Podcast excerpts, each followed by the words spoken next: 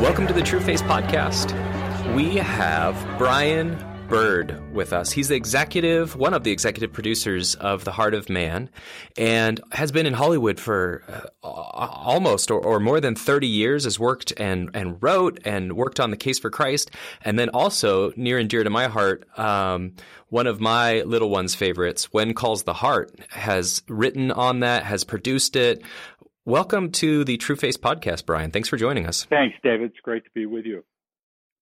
So, uh, what we've been doing, Brian, is we've been walking through the guide. And I know that you have so much familiarity with this movie and a lot of familiarity with what went into this guide. And let me tell you real quick what, what I love about this guide is, you know, if you see the film, and you're with your best friend, you might not need any prompts to be able to have a really deep conversation. But um, with anyone else, the the questions that might come to mind are maybe a little too embarrassing, or you may not know what to ask. You may not know your footing.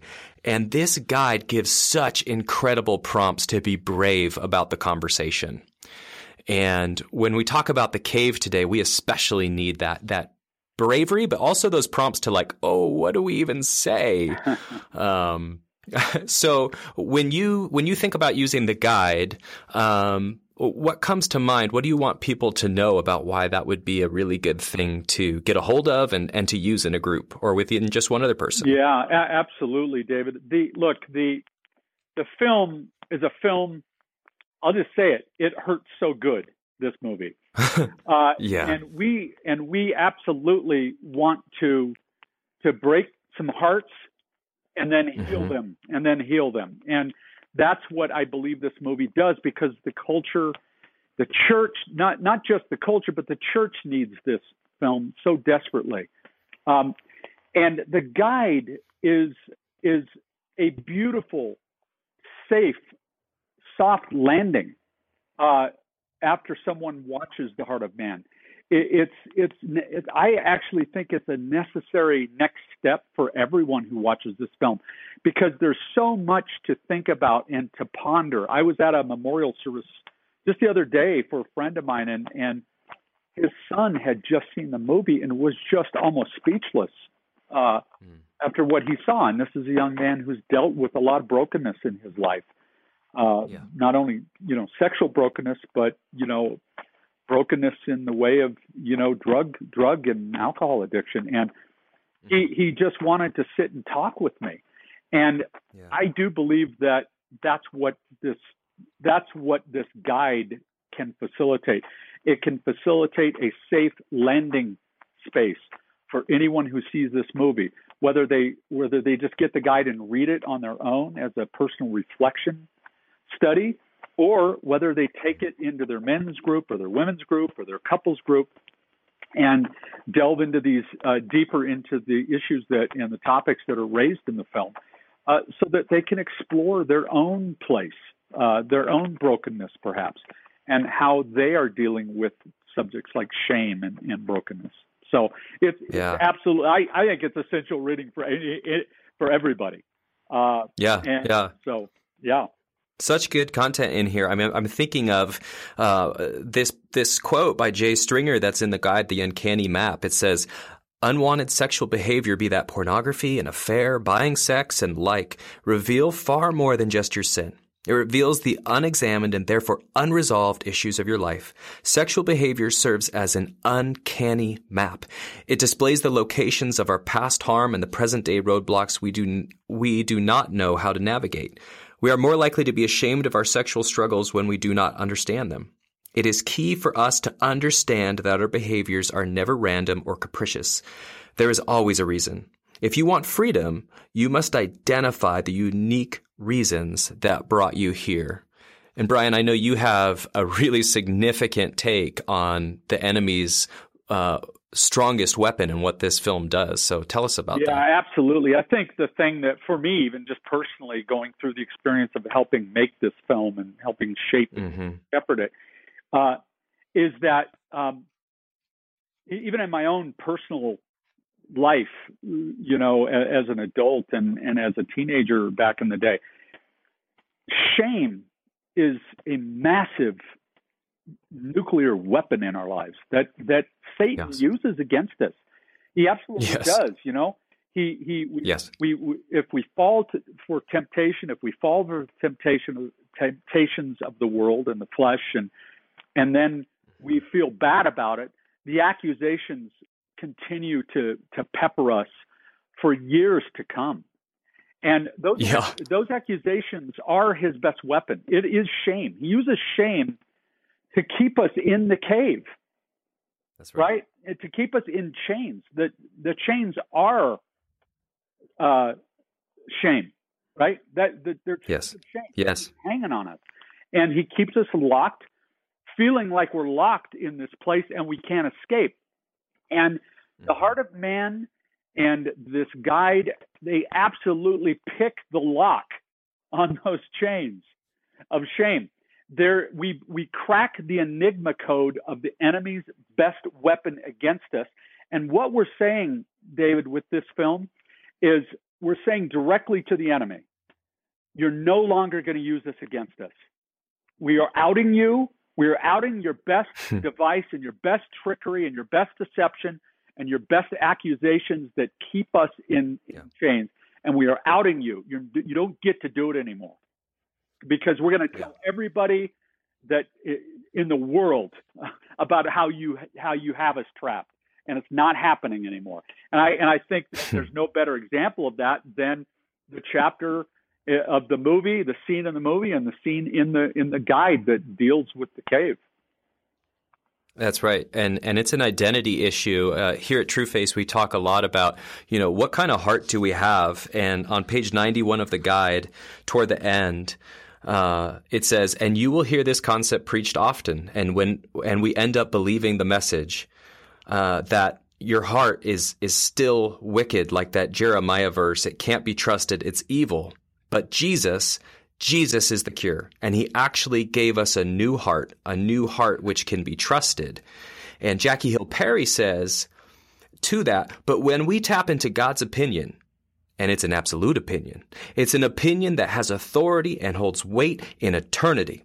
When we tap into that, we've tapped into what makes us us. We've tapped into what makes us human. And, and that's what you're saying is that shame takes away our humanity and it gives us a false identity. That's right. And and we're cracking that code. And, and we're saying what is our true identity? And and how does uh, this film what do you you know at the end of it what do you want people to know about their identity brian? Well, I, I want us to understand that the moment we find Jesus, the moment we receive that sacrificial gift on our behalf and that forgiveness of our sins, that moment we cross the line and ask Christ to become our Savior and that we accept his gift, we are now saints. John Mm. John Lynch says that so well. We are now saints. That doesn't mean we're perfect. That doesn't mean we're not susceptible to, to temptation. That doesn't mean we don't need to be sanctified and grow in our discipleship as followers of Christ. yes But we are saints. That's how Jesus, and that's how God looks at us. God looks at us Mm. through his son. God doesn't is not disgusted by us, and so much of our theology, you know, as, even as Christians, and so much of the theology that the, even the world, the you know, secular folks who don't know that have not made a connection with God, they believe yes our worst theology about the world. Yes. right? They believe our worst Yes. theology. yes And our worst theology Right. is that God is disgusted by us. He can't look at us, yes right? Yes. It's just not true. God Yes. is in the room with us when we do stupid things. Mm. He's literally Mhm. standing, sitting right there. He's there. Give it preparing a way home for us at all times. He he he wants us to say the better yes to him, right? Mm. Instead of Mhm. and, and say no to our temptation, but say the better yes to him and to all that he has for us. And he's standing right there with us, smiling at us, loving us. You know, he's brokenhearted for us when we do stupid things, we make poor choices in our lives. And that theology Yeah. doesn't get preached very often. And what and what Yeah. happens as a result of that is that we're sitting in church, you know, stewing in our own shame, Yeah. and uh, in a pew with you know tons of other Christians who are stewing in their shame, right. right? Isolated. Yep. Isolated because we think that we're all alone and this doesn't happen to anybody but us, but it happens to everybody, every family. Every family is is is is a victim of the enemy, and and the shame hits every family in some way or another, and and it's a giant elephant wandering the sanctuary of every church Yes. in the world. Yes. right Yes. and we have to we have to uh, we have to uh, uh, get power over those chains in our lives by speaking it by not being afraid Yeah. to share it with somebody else and when we do that we get power over it but we also learn that they're all the same we're all in the same boat with them they will Yes. they'll share Yes. with you Empathy. exactly Yeah. exactly empathy, deep empathy, not antipathy. I, it's it's this sense of we need to get past how good we were supposed to be for God to be able to realize how good God is for us and how good it is to fellowship with these saints who it was never about the behavior it was always about the experience of being loved right and and that that will give you an experience even for a moment at first of having the chains uh, you just clink to the ground with another person. And and that's that's what we want for for for you. That's what we want this guide to do is we want even if it's only for a period of time for you to get the experience with another person not just between you and God of the chains even if it's the only idea of the, the shackles, the manacles falling off that ball and chain and saying, Oh, you too. that's right And yet we are not identified by the cave. We are identified by the God, the Father who comes after us and comes for us. And by the way, never stop playing the tune, ever stop playing the tune. It, it never changed. right And I, and I love, I love what this does because it's so hard for me to believe, Brian. And I'm like, I need to hear the tune. I- I need someone to remind me about the tune. right that that's exactly right exactly right So we are are so excited that you were a part of this, Brian. That you got to help guide and shape and make this a- as beautiful and professional. And uh, we just want you to know that our our thanks is immense to what you brought to this project, to the professionalism, the making this into something where people are proud to show,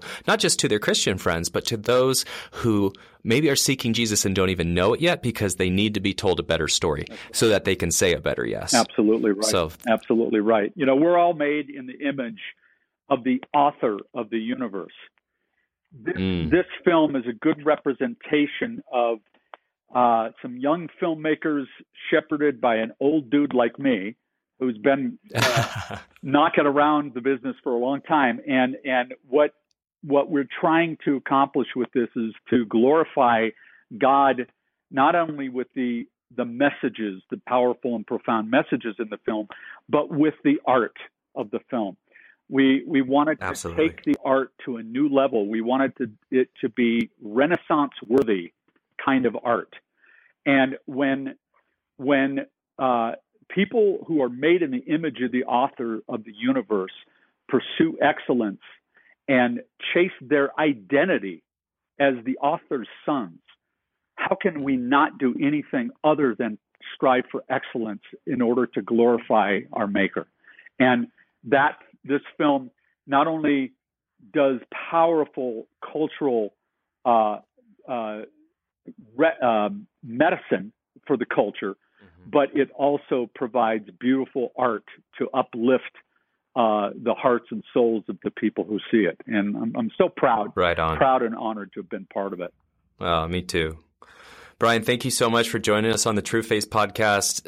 Just a fantastic time. And if you haven't seen the movie yet, go get it, get the guide, enjoy. Enjoy the art, enjoy the well told story, enjoy the freedom. Thank you so much. Thanks, we'll see you next Thanks, time. David.